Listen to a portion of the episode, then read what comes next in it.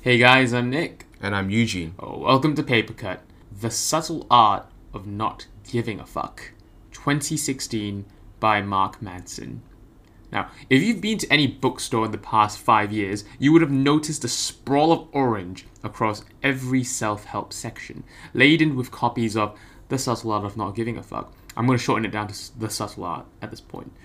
The book is very much what it says it is. It's a self help piece on how to find happiness and things that really matter in life. And in some sense, it's an anti self help book. The way it rips into sort of other self help books ironically provides more sensible advice for those who need it. Eugene, I don't know if you know Mark Manson or if you've read this book before. No, I haven't. Right. You know why? Uh, why? Because I don't give a fuck. Let, I mean, we stop right there. Yep. Mic drop. Uh, I mean, okay, I, I- I'll give some color to this. So I'm a, I'm a fan of Mark Manson. I'm subscribed to his weekly newsletters, and I do generally agree with his philosophy in life. Um, if you ever go to his website, his website contains a large reading list for those of you who are interested in what he's reading, and some of the books there are actually quite interesting. His two other books, one that came before The Subtle Art and one that came after, though not as famous, are still bestsellers, but they don't come close to the level of recognition that The Subtle Art has achieved. Mark Manson himself, for those of you who don't know, uh, actually started life, his professional career, quote unquote, as a pickup guru, teaching men how to pick up women. And so his first book, Models, is aptly titled Models Attract Women Through Honesty, which I suppose is nicer than the reputation normal pickup artists get. Actually, I do wonder, like, since this isn't his first book, and Right. he's done other quote unquote self help books before, Yeah. are those books that he published before sort of like the antithesis, the antithesis of the kind of books that he's trying to talk against in this particular book? So, how similar are those books to traditional self help books? Okay, so I think he's he's written three so far. Models was his first one, Subtle Art is his second, and uh, Everything's Fucked is his third, which I haven't read. I, I can speak to the first two though. So with Models, it's the same sort of thing in that he's trying to deconstruct the normal pickup industry. So instead of sleazy picking up women using all, Okay. all sorts of lies, he's saying, why don't you be honest? Why don't you be a better person? That sort of stuff. And in this one, it's like, you know, instead of being positive all the time, why don't you consider So, X, Y, Z? okay, so it's consistent, basically. It's a consistent way of writing in that it's paradigm destroying, but it's, I wouldn't say they're really connected. if he's echoing what the general consensus of the sort of pickup guru world is saying, then it will be a bit hypocritical Yeah. for this book to start, you know, trashing on all the other self-help artists. Glad to know that he's uh, practices what he preached. So you know, Nick, I know you've got good taste, so I completely trust you on that one. but I got another question as well. So because I was like walking through bookstores um, now and then, and I noticed this other book called like How to Give Zero Fucks, and I can't help but think that those two books, like you know, I know they're not the same book, but like they must be quite similar, right? So I know you haven't read that one, but uh, to provide some kind of context, Hmm. How to Give Zero Fucks is just it's a very diagrammic book. So it's just a lot of like flowchart diagrams. You start with like one place, um, you worry about work, and there's like a lot of decision trees, Right. and they all point to don't give a fuck at the end. and there's like a hundred pages of that with different scenarios. So is is it is it like that in your face, or does he provide a lot more reasoning and explanation? Um, in this particular book, so when authors put the word "fuck" in their book, you usually It's shock yeah. factor. It's shock factor. Yeah. Call it what it is. I think the subtle art is more controlled in the way it tells you not to give a fuck. So it's not saying don't give a fuck about life in general. It says you can't give a fuck about everything and you shouldn't. You have to choose what you care about. And that's the main thing about this book. So I'll go straight into it. This book has makes several points, but they all point towards the same few things. And I said before that this is a an anti self-help book. It mainly attacks traditional self-help narratives in favor of more grounded alternatives that may be more meaningful in the long run. So when I say uh, traditional self-help narratives, I mean like be positive, be happy, blah blah blah. And the opening section alone, well, sets the tone for the whole story. Stop trying, and from there, Manson dismembers like the whole self-help tropes. Like you know, you should be happy, you should keep trying, you should never ever give up, and you know what I mean? It's suffocating. And Manson tells us that by focusing on what we lack. So, for example, I don't have enough money, and doing things like positive affirmations, like, oh, you know, I'm gonna make money today, I'm gonna make money today, I'm gonna be beautiful today. Where you tell yourself that you'll get something is actually the most toxic thing we can do to ourselves. He also talks about the hedonic treadmill. Have you ever heard of this? Uh, no. Uh, so basically, it's this idea where, by if you get what you want, your expectations for the next thing keeps going higher and higher. Oh yes. Okay. So if you earn a million dollars, you might want two million next. Where you get used to your ex, your what you have, and you just want more. yeah. And finally, sell, it tells us like you know that if you just let go of this shit and reorientate yourself to something more meaningful, you become overall a happier person.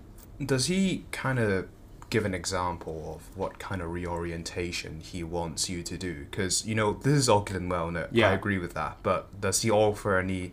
Does he offer any alternative thought paths that we should follow instead of the traditional, like be positive? I think you're saying more like um, you know, you shouldn't focus on external things, if that makes sense. So a good example he gave in the book was one of the members of the ACDC of what would become ACDC Mm-hmm. uh, got kicked out of the group and started his own band, which Megadeth, which is also really famous. However, the guy that started Megadeth was like, you know, he just was not happy because Megadeth did not reach the same acclaim as ACDC I see. and you have someone like the guy who originally played uh, drums for the Beatles. When he got kicked out, uh, he- that back then Beatles weren't famous, and then they found Ringo and they got massive. I was gonna say that I was watching uh, an episode of uh, Would I Lie to You, and this was the guy. Yeah. There, there was this guy who was like, I was gonna be the drummers for the Beatles, and they were like, no way. And it was actually he was actually a drummer. So Yeah. yeah, yeah, I I know what you mean. Yeah. And and if you talk to this guy, like he's orientated himself in such a way that he doesn't focus on the external sort of things. In fact, he's very happy and content with life. And if you look at some of the Beatles, like you're like, okay, maybe they didn't live very happy lives anyway. So the alternative is probably better, and that's what Mark's uh, Manson's trying to get at. Like, you can focus on the externals all you want, but if you're not happy on the inside, then, well, no, none of none of the external stuff will be good enough. Yeah. So basically, like fix your mindset to to be satisfied or at least to be content with what you have currently instead of like trying to obtain more and more stuff that Might not make you Yeah. even happier. yeah okay Exactly. It might not even be meaningful to you. So it's it's an approach to meaning, I suppose you can look at it that way. I think going back to the point of the traditional, the traditional um, view of just being happy and positive, like it actually kind of grinds my gears. And Nick, I, I'm, um, I think you would agree with me as well. Like we, Go. we both know people who just, who just they, they try to be happy and they're like, oh yeah, we can do this. You know. It's like it's, it's actually really really annoying and like i get it i get it that you know they're coming from they're coming from like a good place and they have good intentions but you know you know that's that saying goes you know the path to hell is paved with good intentions. And Right. i think this is one of those things that you find way way way down there right at the gates of hades. The main the main problem i have with this is that most people kind of take this ideology too far. They just keep being positive for the sake of Oh, being positive. Okay. and i feel like a lot of them they don't actually stop and think like what's causing the problem in my life? Like why is this an issue they just keep saying oh yeah you know it's fine it's fine like if i keep being happy everything will work out and then the sad thing is it does for them because they hypnotize themselves Mm. and it's us that it's us people around them that has to take the shit and that's that's what annoys me the most There are people who go like, "Oh yeah, you should read this book. It's a good book. It's a good book," uh, and they say it once in passing, and it's like, okay, maybe it really did help them. Maybe it is really a good book. But then there are those that really shove it down your throats, like the self-help uh, ideology, or any Yeah. book, of fact, like like us right now. um, like those. no we're sh- just reviewing we're, we're just saying to read it Yeah, yeah, yeah. we're giving a very whatever rating it is, but we are saying a strongly recommend to ourselves. But I know what you mean. Like those, the people who feel like the need to shove their ideology down your throat, tend normally are either politicians or just some of the saddest people around. Sometimes both. Sometimes I mean, it's amazing how those two overlap, right? Right.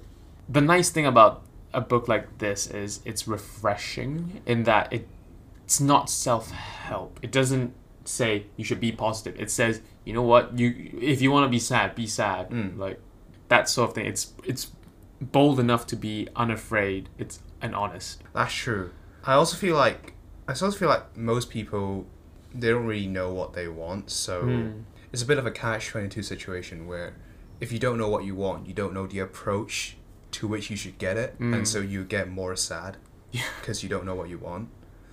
It is a phenomena we see more and more nowadays as our basic needs get filled because like technology Is improving like, yeah, lives, improving yeah. lives. So we start we we starting to yearn for more more and more things, and it gets it gets to the point I feel where we stop appreciating what we have, and instead we keep pointing new stuff. So maybe it is the hedonic treadmill Mm. um, issue, and I'm not sure how relevant this is, but well, may- maybe the popular way of being positive doesn't work. It's just because it's the popular standpoint, Right. and people need to realize that they can't just adopt one standpoint. So what I'm saying is, if Mark Manson's approach is the popular standpoint, we would be dissing it as the popular opinion because Right. it's not working for most people, and we would say the same thing that he is advocating as toxic traits. But I think it's not it's not necessarily the actions that are toxic, but more like the lack of intentions of the people doing them behind it. I, If I you know what I mean. I guess it's what you take out of it. Yeah, because if you try Mm. to, because what I'm trying to say is like, if you don't know what you want, no matter what method you try to use, you're not gonna get what you take. Well, you're not gonna you're not gonna get it, Yeah. and so you get a sense of this doesn't work, when in reality is the source that's the problem, not the path.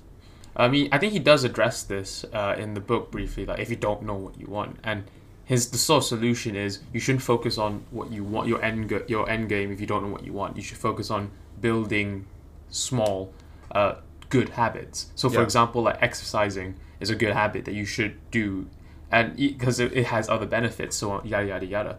Uh, reading a book has good benefits. That's why you should nurture these sort of habits. Uh, that's sort of his approach to it, and he's saying that by nurturing these habits, like sooner or later, some good idea might come your way. That's one way he advocates doing it. I don't know if it was in his book or in his blog. I'll caveat that, but I do think I do agree with that. Like, if you don't know what to do, you might as well get some good habits Sure. in preparation for the eventual good idea. So, we're giving this a seven out of ten. It's a relatively straightforward book with simple enough concepts to follow. The overall message is nothing new, if I'm very honest. It actually borrows a lot of old ideas from other places and strings them together in a very coherent manner. And the reason I didn't give this a higher rating is because it relies heavily actually on like shock factor and paradigm shifting, which is all well and good, but it rides high on this wave of anti self help. And I guess for most people, it's nice to hear that we don't always need to be happy or positive. And I do add, it does add a little caveat at the end that you know you sh- if you find something worth struggling for, you should care about it and you should give a fuck. But I think for most people, this this book is a good jumping off point into other books with similar themes that delve a bit deeper. So books like Stoicism books, uh, Meditations by Marcus Aurelius, or sort of any Buddhist text can go into more depth than this book can. And that being said, I have had the benefit of retrospect to color this rating because when I first read this, I also thought, "Wow, this is the bee's knees. This is amazing." And having read the surrounding literature, I can go back and say that this book is really not the ideas it has are not new, but it's packaged in a very, very new age way, which I can appreciate.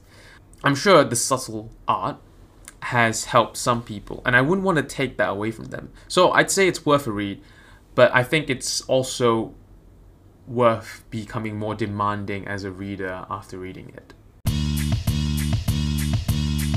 If you like what we do, follow us on Spotify or in any of your other preferred streaming sites.